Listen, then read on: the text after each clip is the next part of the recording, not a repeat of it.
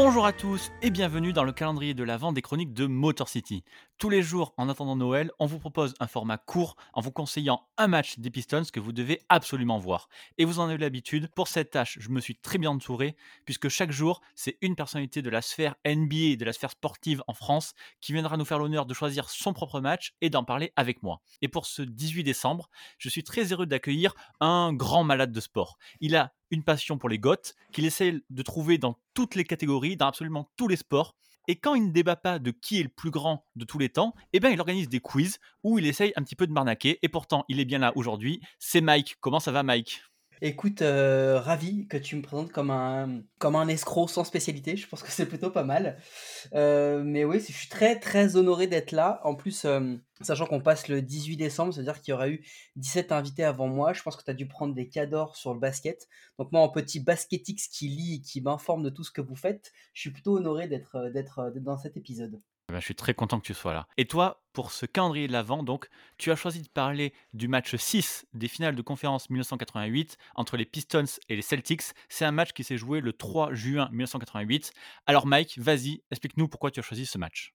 Alors en fait, le truc c'est que moi j'ai choisi ce match-là que bah, en 86 j'avais un an, donc je te laisse imaginer qu'à cette époque-là, la facilité d'accès à la NBA et mon prisme pour le foot quasi uniquement sur cette plus jeune, ma, ma jeunesse sportive, fait que je ne regardais pas du tout ce match. En fait, ce match, je l'ai choisi parce que c'est tes chroniques, c'est le boulot que je peux lire sur, euh, sur Trash Talk, c'est ce que j'ai pu lire sur la rivalité de la NBA de Julien Muller, c'est ce genre de, d'ouvrage et ce genre de, travaux de qualité qui m'ont donné envie de voir ce match parce que pour moi, je pense qu'on a affaire à, une, euh, à un match qui n'est pas non plus le match le plus dingue de l'histoire, mais ce match-là, il est extrêmement important dans l'histoire de la NBA et dans l'histoire dont s'est façonné aussi les 90s dans la NBA. Je m'explique très rapidement. Sur ce match-là, quand tu reprends le, par exemple, pour reprendre une base, le top 100 all-time de Trash Talk, il y a 8 mecs qui sont dans ce top 100.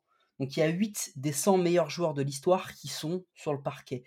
Et ce match-là, c'est le début de la fin de deux dynasties, celle des Celtics et des Lakers, le début d'une première, celle des Pistons, et surtout, en fait, tu le ressens quand tu vois le match, c'est l'aboutissement de la construction de la philosophie des Bad Boys. C'est-à-dire que c'est le moment où il l'assume totalement et on sent encore que la confiance, elle est là, mais elle est un peu branlante par moment dans ce match et que là, elle, termine d'être façonnée et c'est là qu'on voit la, naissance complète, l'éclosion totale des Bad Boys. Ouais, t'as raison, on est au, match 6.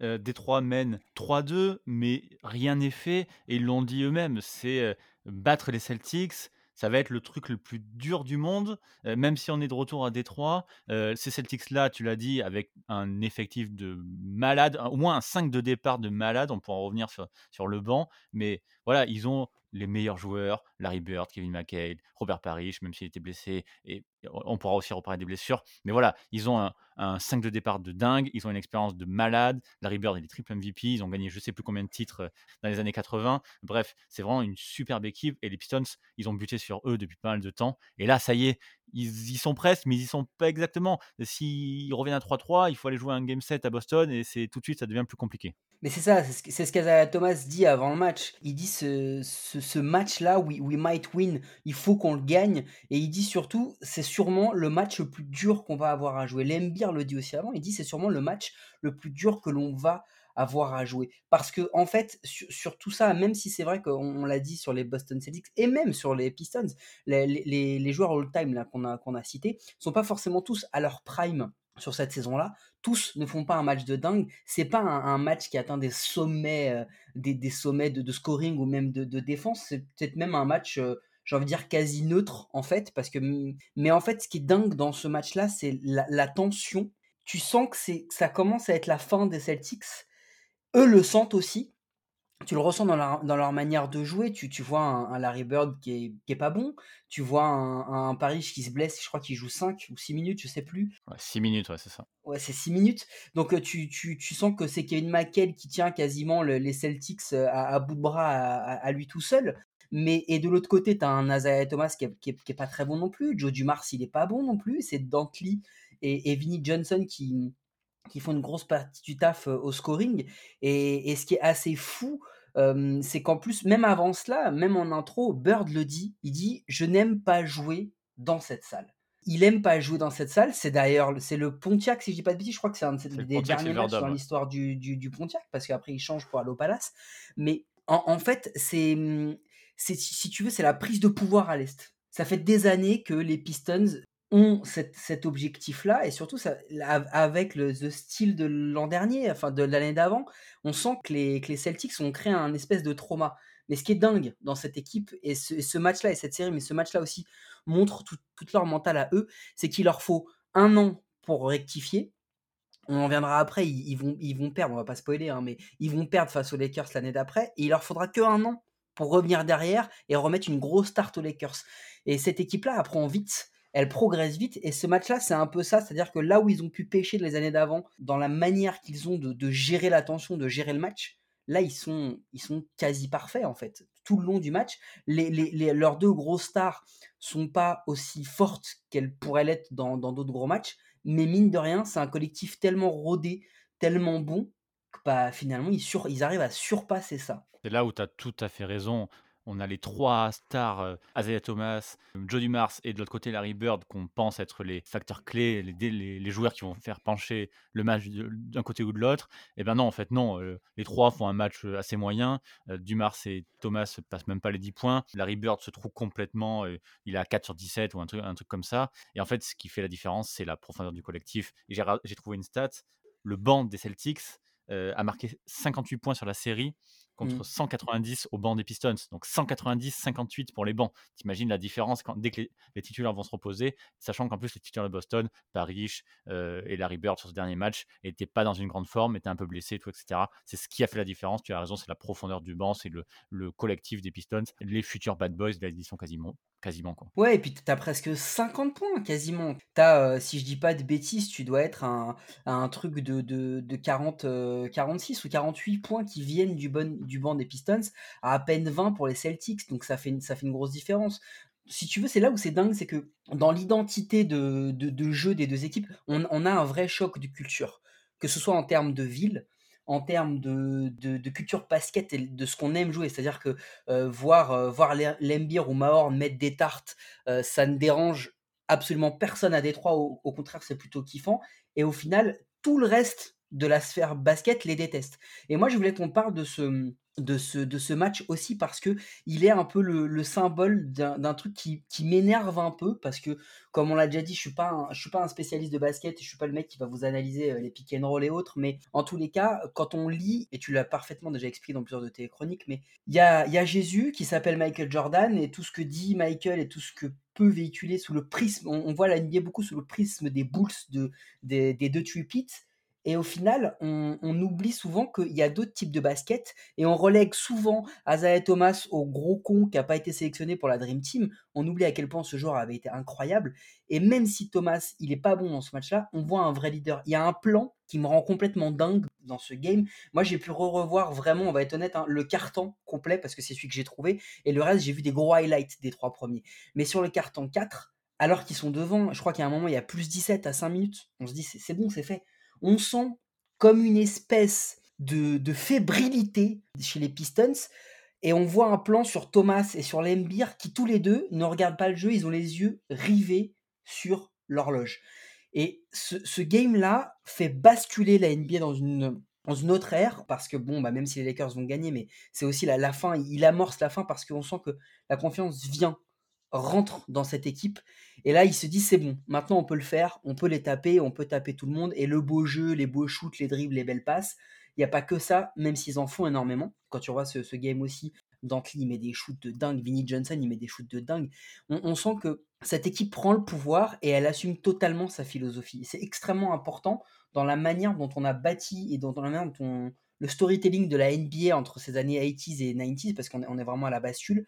Ces Pistons-là ont existé avec une identité de jeu et ils méritent tous autant d'être une équipe all-time. Et c'est pour ça que je voulais qu'on parle aussi de ce match-là. Je suis tout à fait d'accord avec toi, je te rejoins là-dessus. Il faut pas oublier que les années 80, c'est pas les années des Bulls, c'est les années des Celtics, des Lakers et sur la fin de, sur la fin de la décennie, les années des Pistons. Les Bad Boys ont mis le temps pour se construire, je le, je le répète assez souvent, et ceux qui nous écoutent le savent. Ils ont mis du temps à se construire, ils ont euh, affronté pas mal de, de problèmes, de difficultés. À chaque fois, ils ont mis un peu de temps, des fois très court, pour combler. Les Celtics, il a fallu passer une fois, deux fois, et c'est passé la troisième fois. Et voilà, ils sont arrivés au sommet de la NBA, et tu as raison de le dire, on en parlera dans, dans la suite du calendrier. Euh, en 88, euh, ils sont tapés les Lakers, ça s'est joué à, à, très peu de choses. Ils ont mmh. corrigé le tir, en 89, ils ont massacré. Voilà, c'est comme ça que se construit cette équipe. Et d'ailleurs, comme tu parlais de culture, d'état d'esprit, il y a une anecdote que j'ai trouvée, que je connaissais pas en plus, qui m'a fait beaucoup rire. Est-ce que tu sais que Bill Lambier est arrivé... Euh, euh, avant le match dans le, dans le, vestiaire avec une petite serpette, un outil dont il servait pour, pour couper les mauvaises herbes? En fait, Chuck Daly, il avait dit juste avant le, le, le match, à l'entraînement de la veille, que en fait, si les Celtics c'était des serpents, si vous voulez tuer le serpent, il faut lui couper la tête. Donc Bill Lambier, il s'est ramené avec, avec, une petite serpette, il a dit ce soir, on coupe la tête du serpent et on en finit. Et c'est exactement ce qu'ils ont fait. J'aime beaucoup cette anecdote. Je, je, la connaissais pas, mais elle est magique. Et, euh, et, et en fait, il y a aussi un autre truc, c'est que dans ce match-là, et, et, cette anecdote, elle est pré-match, mais elle explique aussi un peu toute l'ambiance surnaturelle. Ce match, il y a une ambiance surnaturelle. Donc, on, parle, on va en parler après sûrement du walk-off, de l'envahissement involontaire du terrain. Vas-y, vas-y, lance, lance-toi là-dessus, qu'on finisse sur ça. Il y, a des, il, y a des, il y, a des, trucs totalement dingues, mais avant, moi je veux, moi, je veux parler d'un plan. Quand vous regardez le, le, le quatrième carton, il y a un plan que je trouve totalement fou c'est que on a, on a Dennis Rodman. Bon, il y a Dennis Rodman qui lance un espèce de brawl. Bon, tout le monde se bat, etc. J'ai envie de dire, euh, j'ai envie de dire so NBA euh, 80s. Et Rodman se fait sortir. Et pendant le quatrième quart-temps, on a un plan assez fou où on voit Rodman, on a l'impression qu'il est totalement ivre. Il est les bras en l'air, un peu dégingandé, et à chaque euh, panier des Pistons, euh, on le voit célébrer comme si, euh, je sais pas, comme s'il allait déjà être champion du monde, tu vois.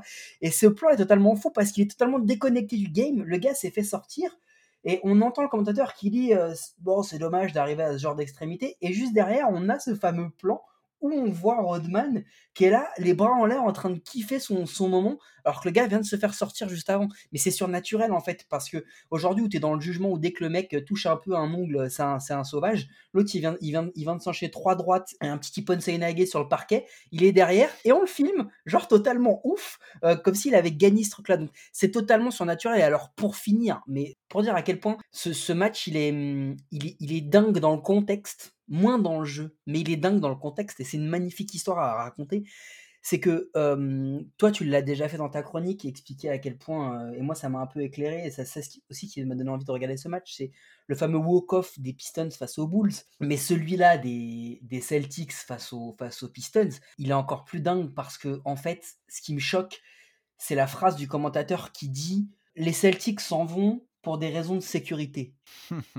Mais non Tu sais que je l'ai remis en arrière ce moment parce que je me suis dit, attends, j'ai mal compris. Et le gars, il dit, Yeah, they're right. Because of the security, they must walk off. Non, non. Gros, ils s'en vont parce qu'ils se sont fait tarter. Et le seul qui reste, c'est McHale qui fait des bisous à tout le monde et, qui les félicite, etc. Ce sera peut-être l'un des seuls d'ailleurs à avoir un discours positif après le match.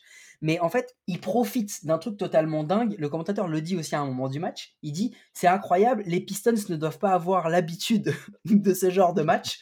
Genre, en gros, que les, Pistons gagnent à la maison, tu vois, à Détroit pour célébrer. Parce qu'il y a même un moment où, pendant ce brawl entre, entre Roras et Rodman, euh, tu regardes, il y a la moitié de la raquette des Pistons qui est envahie par des gars qui sont leur bière à la main, les bras croisés, posés, en train de regarder comme s'ils regardaient un, un, match entre, entre Tyson et, et, un autre gars, tu vois. Et les mecs, ils sont tranquilles au milieu du terrain. Donc ça, c'est le premier semi-envahissement. Et le deuxième, c'est que les gars ne voient même pas qu'il y a une faute à 3 secondes de la fin qui est sifflée contre les Celtics. Et les mecs vont sur le terrain et on voit, on voit Chuck Daly, on le voit, on, on lit sur ses lèvres qui, qui dit Go off, get off, get off. Genre en gros, cassez-vous les gars, parce que c'est pas fini quoi. Et en fait, c'est assez dingue, mais on sentait toute cette fébrilité parce que le, les, les deux dernières minutes des Pistons, c'est des ratés en pagaille, de, soit de Johnson ou même de, Dumars, il y en a plein. On sent qu'il y a un peu la main tremblante de se dire je fais le, je fais le break, c'est le chaos, mais en même temps, on les connaît, on les connaît, c'est leprechaun, comme ils le disent tout le temps dans tous les reportages. Heu, on veut leur marcher dessus, mais ils peuvent revenir, ils peuvent revenir et au final, ils ils reviendront jamais et il y a ce fameux walk off. Ils profitent de cet envahissement totalement surnaturel pour se barrer, tout simplement, pour pas assumer la défaite et c'est assez fou. C'est une ambiance plus qu'un jeu qu'il faut regarder dans ce match et moi, je trouve que ce ce match, il est assez, heu, il est assez iconique de de ces 2 franchises. Très bien, tu nous as bien vendu ce match-là, en tout cas, merci à toi. Dis-nous où est-ce qu'on peut te te retrouver, te lire, heu, t'écouter et cetera? Vas-y. Écoute, c'est assez simple, on il y a le site, heu, Go de Parlons Sport, le compte Twitter, vous pouvez venir dessus, échanger, regarder les articles, lire ce qui s'y fait et avec mon acolyte Guillaume, on fait un on fait un podcast hebdo, heu, sur le baseball en français, qui s'appelle À coup sûr, donc que je relaie aussi via mon compte et qui est aussi disponible sur notre site où on parle, heu, on parle de baseball, heu, MLB américain globalement et là, on va accélérer un petit peu sur, la partie française avec pas mal d'invités, heu, de l'équipe de France, des arbitres internationaux français, des gens de la fédé et cetera. Donc, allez-y si vous avez un peu de temps, si ça vous intéresse. Et c'est très sympa à suivre, même pour les néophytes. Écoute Mike, merci à toi d'être venu, c'était très sympa. Merci à toi de l'invitation. Bah, avec grand plaisir et vous tous, je vous donne rendez-vous demain pour la suite du calendrier. Bye!